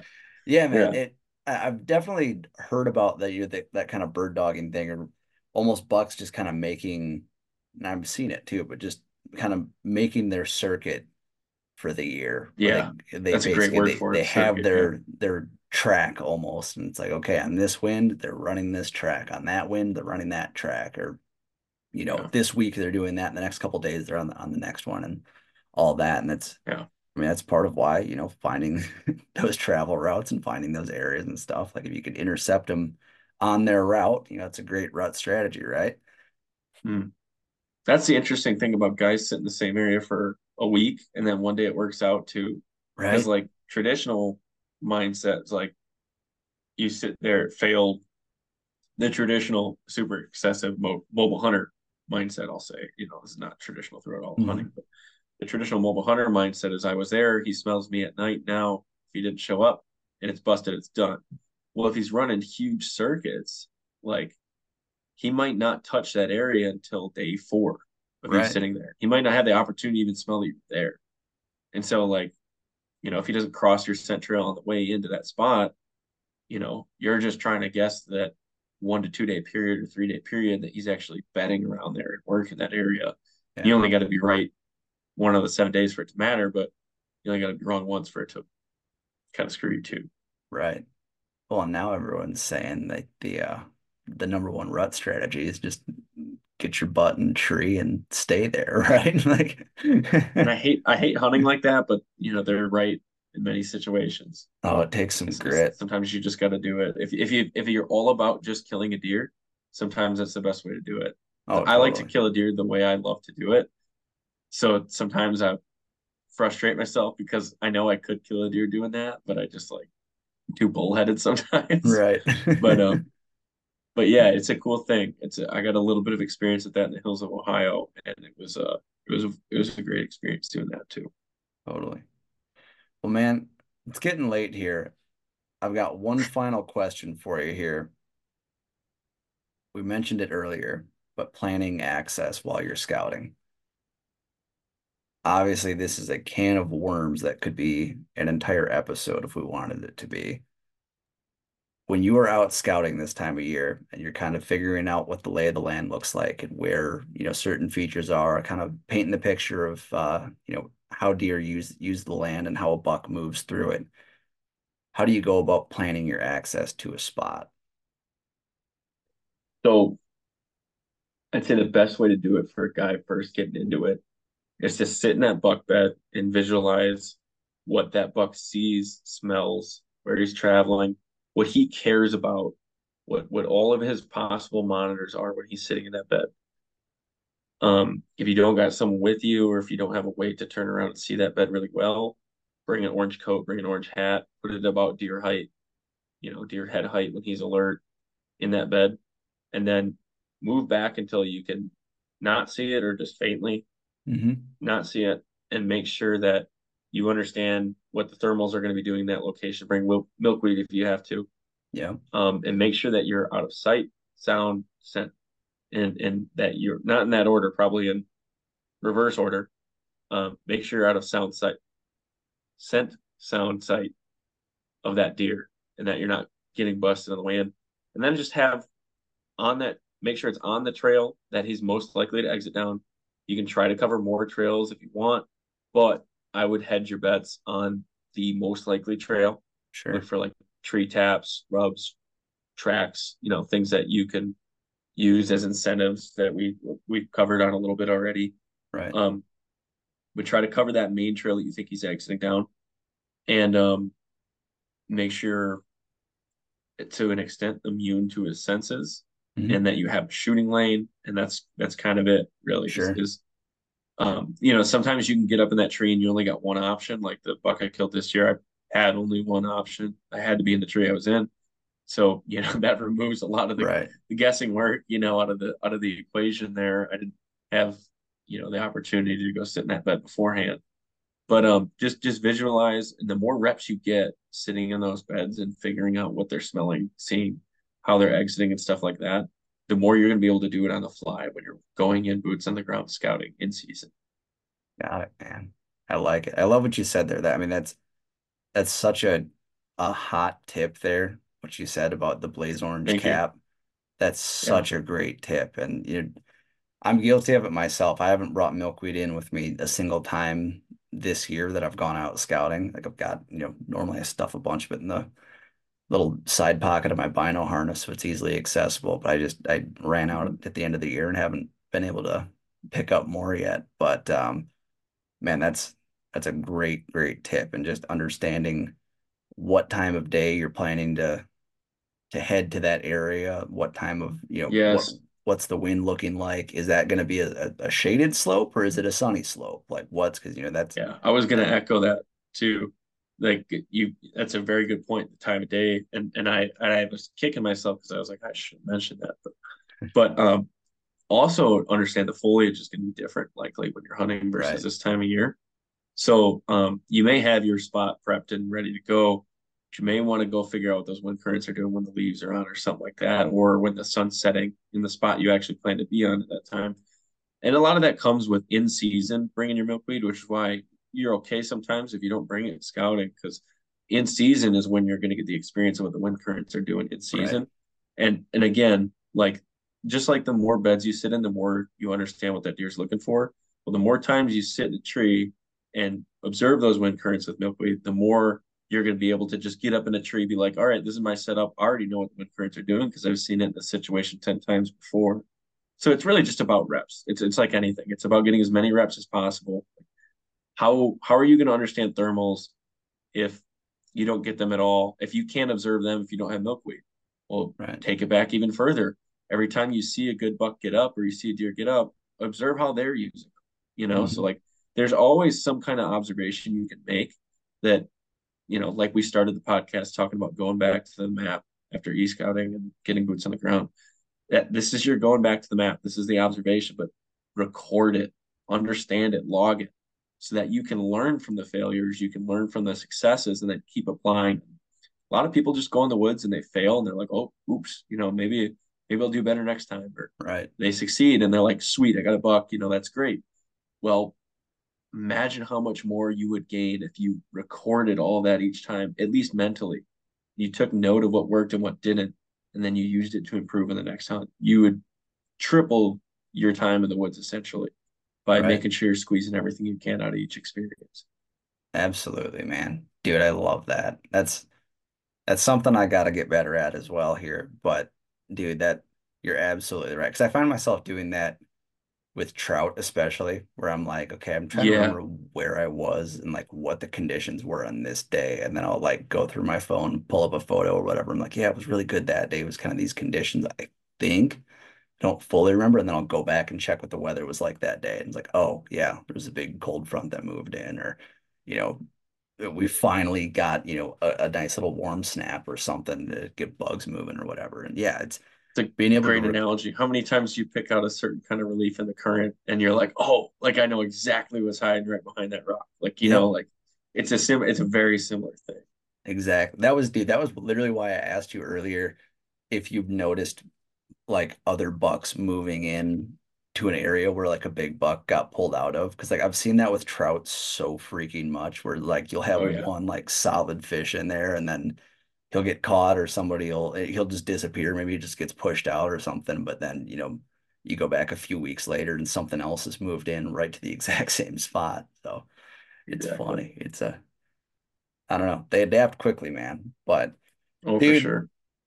This has been an absolute pleasure as always. Like just the amount of the amount that I learned just from like these conversations and I'm you know obviously our listeners are going to gain a ton from this episode as well. But dude, just like the amount that I can like learn through these conversations and just the way you're able to break things down, I have to push people again to your YouTube channel. It has some of the best breakdowns, if not, no, I'm not even going to say that. It has the best breakdowns I've come across on the old World Wide Web. Could you please give them where they can find uh, some of this phenomenal content. That's that's extremely flattering, honestly. I, I, I really appreciate it. Thank you so much. But uh, the wild calling on YouTube, wild calling outdoors on Instagram, wild calling on Facebook. Instagram and Facebook, I'm just going to notify you when stuff's going on. You get to see my kills and pictures and stuff like that. But uh, the videos you're talking about will be on the wild calling on YouTube. And dude, I really, really appreciate it. I got total imposter syndrome about this too, so I don't know what you're talking about. I mean, I'll give it my all, but um, I'm endlessly thankful for anyone that that says they gained something from it too, because that's just all I want to give back is is anything I can really. Absolutely, man. Yeah, folks, seriously, like grab a notepad when you go to watch some of these videos because like just the the number of gems and just stuff that's worth taking notes on to help you keep track of stuff and absorb things, like you're gonna learn a freaking ton. But Jacob, dude, always a pleasure. Um, I'm excited to get out and go do some more scouting now. I'm just fired up. But oh, yeah. man, thank you so much for coming on and uh I got a feeling we'll we'll talk to you again soon before season, or oh. we'll hear the story of how you uh, dropped the hammer on another stud this fall.